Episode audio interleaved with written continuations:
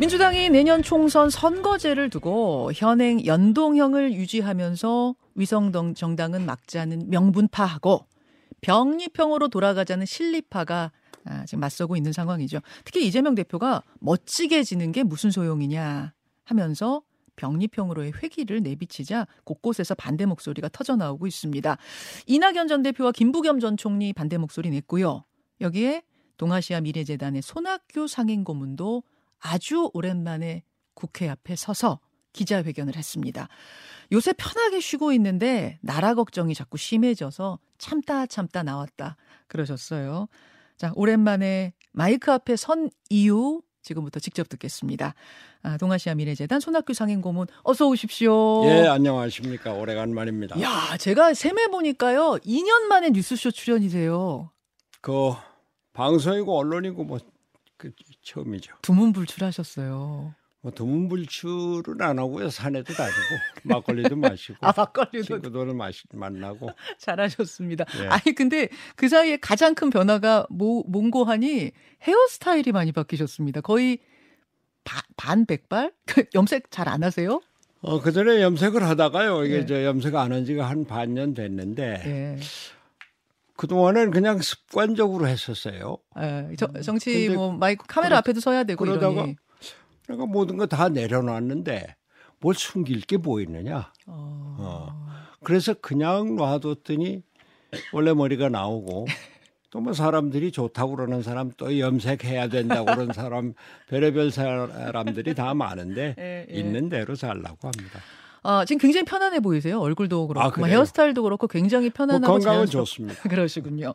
근데 그렇게 정치권과 거리 두고 등산하고 막걸리 마시고 좀 편안한 자연인의 삶을 살려고 했는데 참고 참고 참다가 내가 더 이상 못 참고 나왔다. 그제 그러셨단 말입니다. 어떤 점이 그렇게 참기가 어려우셨던 겁니까? 근데 편하게 사는데 예. 걱정이 점점 더 많아져요. 정치를 워낙 오랫동안 해서 그런지. 음. 야, 우리나라가 그동안 60년 동안 경제 성장 쭉 해서 세계 10위권 경제 대국이 됐는데 이거 제대로 계속 갈 수 있을 건지 예. 7위, 5위 이렇게 올라가서 어, 정말 세계 강국이 될 수 있을 건지 새로운 뭐 문명의 창조국이 될 수 있을 건지 음. 아니면은 흔히 얘기하는 대로 남미처럼 우리가 이제 최상에 와서 이제 떨어져 가는 길인지 어. 아니 보세요 우리가 이 뭐 반도체 강국이라고 그러지만 예. 이거부터가 위기예요.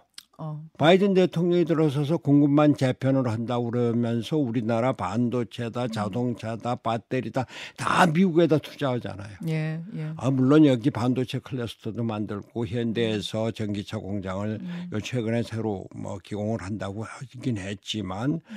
과연 이게 제대로 85년, 86년에 일본 플라자 협정 뭐 이런 걸로 반도체가 음. 확 망한 걸 보세요. 근데 이런 위기 상황인데 국내 정치는 그냥 싸움뿐이란 말이에요. 음, 일단 그 부분이 참 걱정스러우셨다는 말씀이고. 그렇죠. 그래도 그거를 이제 좀 어떻게 거리 두면서 내가 뭐 이제 어, 전면에 나서서 할 상황은 아니다 하고 참으셨는데 최근에 선거제 개편을 두고 돌아가는 상황을 보면서는 내가 한마디를 할 수밖에 없겠구나 생각하셨다고요. 2018년에 제가 단식한 거 기억하시죠? 기억합니다. 그때 며칠 하셨죠? 열을 했죠. 열을 하셨어요. 지금 사진도 저희가 준비했는데 그때 대통령이 뭐 이제 중재를 하고 뭐 네. 문희상 의장도 중재를 하고 그래서 네. 연동형 비례대표제 합의를 하고 그걸 보고 제가 단식을 그쳐 마쳤어요. 맞아요. 맞습니다. 그런데 선거법 협상 과정에서 이게 뭐 주운 연동형으로 아마 그 연동 비율을 50%만 한다. 또 한참 씌우고. 가다가 예. 47석 중에 30석만 갖고 한다. 예. 그래도 그냥 참았습니다. 아. 연동형이라는 것만 일단 시작을 하면은 앞으로 발전하겠지. 음. 그런데 웬걸 위성 비례 정당, 비, 이거는 생각을 못 했었던 거거든요. 아, 생각도 못 하셨죠. 그런 꼼수는. 그래갖고 그 뒤에 정치의 양극화, 대결 정치, 싸움 정치가 음. 아주 극심화돼서 어느 때보다 더 심해졌잖아요. 음, 음, 예. 그러고 있었는데 그래도 이번에는 연동형 비례대표제 준, 준연동형이지만 진행되겠지. 그런데 여야가 합의를 했다는 병리평으로 권역별로 야 그럼 이거 완전히 후퇴인데 이게 한한 서너 달 전에 언론 보도가 있었습니다. 예, 그런 식의 이제 흐름이 있다는. 그래서 제가 중앙일보에 전면 기고를 해서 연동형 비례대표제 이거 유지해야 된다. 우리나라 정치 안정이 돼야지 음. 경제도 발전할 수 있고 우리가 국제적으로 암만 뭐 그 위세를 떨면 뭐하냐 국내 정치가 뒷받침을 해야 되는데 예. 이렇게 싸움만 하는. 예. 그런데 최근에 민주당에서 이, 그 연동형 비례대표제 그것을 위한 위선정당 방지법에 대한 당내 토론이 있었는데 그게 무산이 됐단 말이에요. 음. 거기다가 이재명 대표가 아이 멋지게 지면 무슨 소용이냐. 음. 아이고 이건 안 되겠다. 아 이건 안 되겠다. 그때 단식까지 하면서 그렇게 연동형을 외치셨던 결정적인 이유는 뭔가 왜왜 연동형이 그렇게 필요하다고 보신 거예요? 우리가 대통령제 양당제입니다. 예.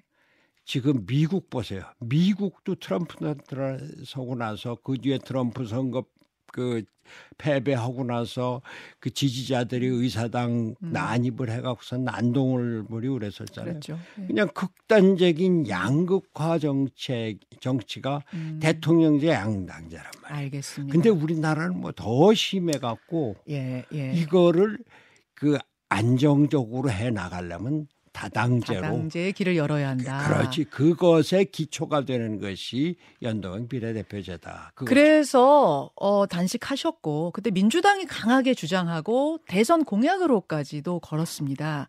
근데 지금 이제 민주당 주류에서 과거로 돌아가자고 하는 이유는 뭐냐면 현실적인 이유 때문이라는 거예요.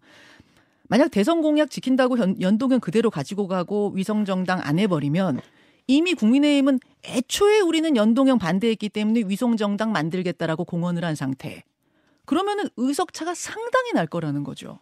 그러면 멋지게 지면 무슨 소용이냐? 정치는 현실인데 윤석열 정부를 막을 수도 없다. 이렇게 얘기합니다. 어떻게 생각하세요? 제가 말이죠. 예. 우리 정치권의 가장 큰 덕목같이 생각되는 게 선당 후사예요. 음. 저도 선당 후사라는 말 표현을 썼었습니다. 음. 그런데 국회의원들 자기 당선되는 거, 자기 공천 받는 게 제일 덕목이에요. 그리고선 그 다음은 당을 위한다는 거예요. 예. 예. 근데 그 당이라는 게 예. 실제로 지금 패권 정치에서 1인 정당 비슷하게 아니 민주당이 어떤 정당인데 우리나라 역사고 우리나라 민주주의의 기둥이고 민주화의 원천인 민주당입니다. 음. 김영삼 대통령, 김대중 대통령 그런 훌륭한 전통을 갖고 있는데 이게 그냥 거의 사당화돼 버리고 있어요. 사당화가 되고 있다고 보세요? 그렇지 않습니까? 어... 어, 김현정 앵커 그렇게, 그렇게 보지 않으세요? 아니, 그러니까 당 대표를 지내고 국무총리를 한 사람이 뭐 밀어내면 나가야지 어떻게 되느냐 이런 얘기까지 나오잖아요. 이낙연 전 대표가 어제 한 발언 말씀이시군요. 그런데, 그런데 이것을 음. 그대로 놔두면은 예. 아, 잠깐만. 선당 후사가 예. 뭐, 뭐, 제일의 덕목 같은데, 이제 우리는 정말 당보다 나라 걱정을 해야 됩니다. 아하. 선국 후당이 돼야 선국 후당. 아. 선국 후당 돼야 되는 상황에서 지금 그렇게 하려는 모습들이 뭐 안 보안 안 보인다. 아니 음. 언론에서 나오는 얘기가 뭡니까? 그냥 뭐 음. 가장 쉽게 들리는 얘기가 얘기가 이 저 뭐죠? 그 음. 아, 탄핵. 아, 탄핵. 특검. 예, 예, 예. 그리고 청문회는 완전히 무용지물이 됐어요. 아 인사청문회 뭐 이런 것들. 예. 음, 음, 음. 그리고 거부권. 음, 음, 음. 대통령의 거부권. 네, 네. 그러니까 완전히 양극의 정치, 양. 대결 정치, 싸움의 정치 이거를 제가 저도 워낙 뭐 내각제나 네. 뭐이저 예. 그 다른 거에 대해서는 생각도 안 했는데 한 10여 년 전에 독일에 가서 한 10개월 연수를 하면서 아, 음. 독일은 어떻게 이렇게 통일이 됐지? 음. 독일은 어떻게 유럽의 최강자가 됐지? 네. 보니까 가서 보니까 네. 정치적인 네. 안정인데 네. 그 바탕이 네. 양당제가 아니고 다당제. 알겠습니다. 근데 홍익표 원내대표는 어제 이런 말도 했어요. 정당이 때로는 약속을 못 지키는 상황이 있을 수 있다. 그런 경우엔 당당하게 약속 못 지키게 되는 상황을 설명하고 국민들한테 사과하는 게 필요하다. 김대중 전 대통령도 정계 복귀하면서 정중히 사과하고 왜 다시 정치를 해야 하는지 국민에게 설명한 뒤에 복귀하지 않았느냐 하면서 그뭐 대선 공약을 아니 지금 저 이재명 대표가 예. 김대중 대통령하고 비키, 그 견줄라고 생각하세요? 이건 김대중 어. 대통령은 예. 우리가 그분 대통령 되고 나서 한 행적을 음. 보세요. 음. IMF 위기 극복했죠. 예. 남북 평화를 위해서 그, 그, 그 회담했죠. 예. 그리고 전자산업 발전시켰죠. 음. 복지 높였죠. 나라를 위한 것이었습니다. 음. 지금 민주당의 이, 어. 이재명 대표 이, 이 체제에서 나라를 위해서 약속을 바꾸는 겁니까? 어. 자기 개인을 위한 거고 당을 위한 거 아니에요. 아마 그 지도부에서는 나라를 위한 거다라고 이야기를 할것 같은데. 나라를 위해서 뭐를 했는데? 아니 예. 그냥 한다는 것이 예, 예. 이 탄핵이다, 음. 특검이다. 그리고서는 인사청문회 무조건 반대하고 심지어는 사표 내라 그만둬라 그러다가 안 되니까 탄핵을 해서 탄핵 안을 올려놓으니까 그저 그 방송위원장이 사표를 냈단 아, 말이에요. 예, 그때 사표 냈다고 야단이에요. 음, 알겠습니다. 그러니까 오직 싸움밖에 없는 예. 정권 싸움밖에 없는. 그렇게 보시죠. 그래서 이걸 바꾸기 위해서 우리가 음, 음. 정치 체제를 바꿔야 되고 네. 제가 강, 계속 강조하는 다당제를 만들어야 되는데 예. 이게 다시 또 돌아가서 지금부터 더 극렬한 그 대결 정치를 하겠다고요. 그래서 제가 우라가 터지는 겁니다. 우라통이 터지세요.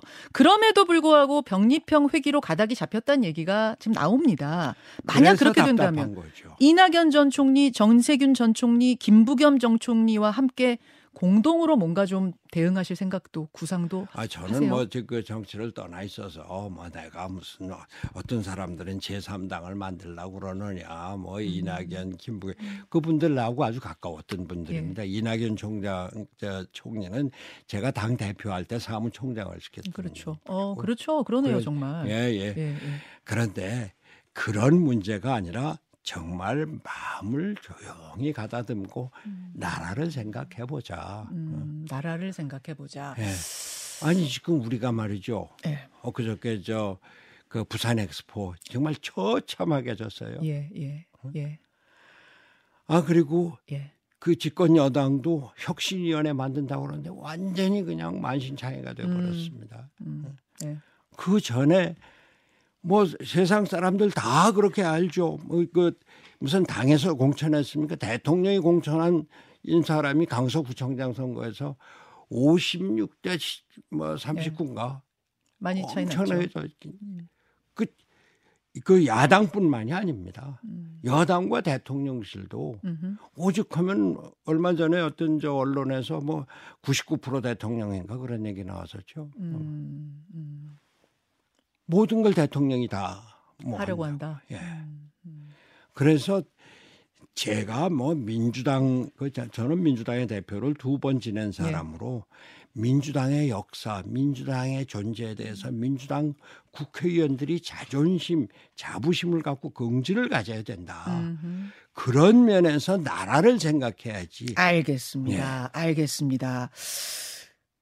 지금 이제 민주당의 당대표를 두 번이나 지낸 사람으로서 민주당에 대한 애정 어린 쓴소리를 지금 하고 계시는 건데, 어, 민주당 보면서 망해가고 있다라는 표현까지 그제 쓰셨더라고요. 아니, 저는 말이죠. 네. 뭐이 자리에서 뭐 그 저는 민주당을 위해서 뭐 저도 잘못한 네. 게 많습니다. 뭐 이 저 당 대변인을 하면서 당 네, 네. 대표를 하면서 상대방을 비난 비판하고 음. 이런 거 많고 음. 양심을 판 일도 많이 있었어요. 그러나 그래도 나라를 생각하고 당의 어떤 역사를 생각을 음. 하면서 민주당 대표를 두 번 하면서 두 번 다 당 통합을 했습니다. 음. 그럼 지금 당이 망해가고 있다는 건 당의 분열, 아까 말씀하신 사당화 이런 거 지적하신 걸까요? 사당화, 분열뿐만이 아니라 민주당의 존재 자체가 예. 지지자들은 있지만 민주당이 나라를 위해서 제대로 기여하는 바가 없다. 그 말씀을 드리는 그럼 어떻게 해야 된다고 생각하세요? 일단 민주당이 당장 할 그런 것들은 뭐라고 대안을 뭐라고? 저는 말이죠. 예. 여당이건 야당이건 예. 그 내가 뭐 최고다. 내가 뭐를 해야 된다. 이런 아집에서 벗어나야 예. 된다. 내가 뭘 해야 된다. 그래서, 그래서 이 중간 정당, 중간 지대, 제3 지대를 만들어서 그 우군 우당을 만들어서 음. 내 정책을 양보를 하고 음. 그 사람들의 지, 원을 받고 음흠. 그래서 연립 정권 대통령제니까 정권 예. 자체가 연립 정권은 아니지만 예. 김대중 대통령 때 DJP 연합을 보세요. 음. JP가 경제 강요들을 다 임명을 했었습니다. 예, 예, 맞아요. 아. 예. 그러면서 상당한 정책적인 양보를 하고 정책적인 협의를 하고 네. 우리나라 정치가 음흠. 협의하고 타협을 해서 합의에 이루는 합의제 민주주의로 가야 된다. 음. 그 기초가 다당제자. 지금 당장은 음흠. 우리 당의 손해가 갈지 모르지만 야, 양당 다 과반수 차지하겠다고 그러는 거 아니에요? 알겠습니다. 과반수는 이제 지금 요새 진행되는 우리나라 정치로 봐서 다당제 출연은 불가피한 것인데 그것을 제도적으로 만들어주자. 그게 열, 저, 연동형 비례대표제다. 이런 말씀이에요. 아까 사당화 얘기하셨는데 혹시 이재명 대표가 총선 지휘봉을 내려놔야 된다고 보십니까? 저는 이재명 대표가 정말로 나라를 위해서 중대한 결단을 해야 된다고 봅니다.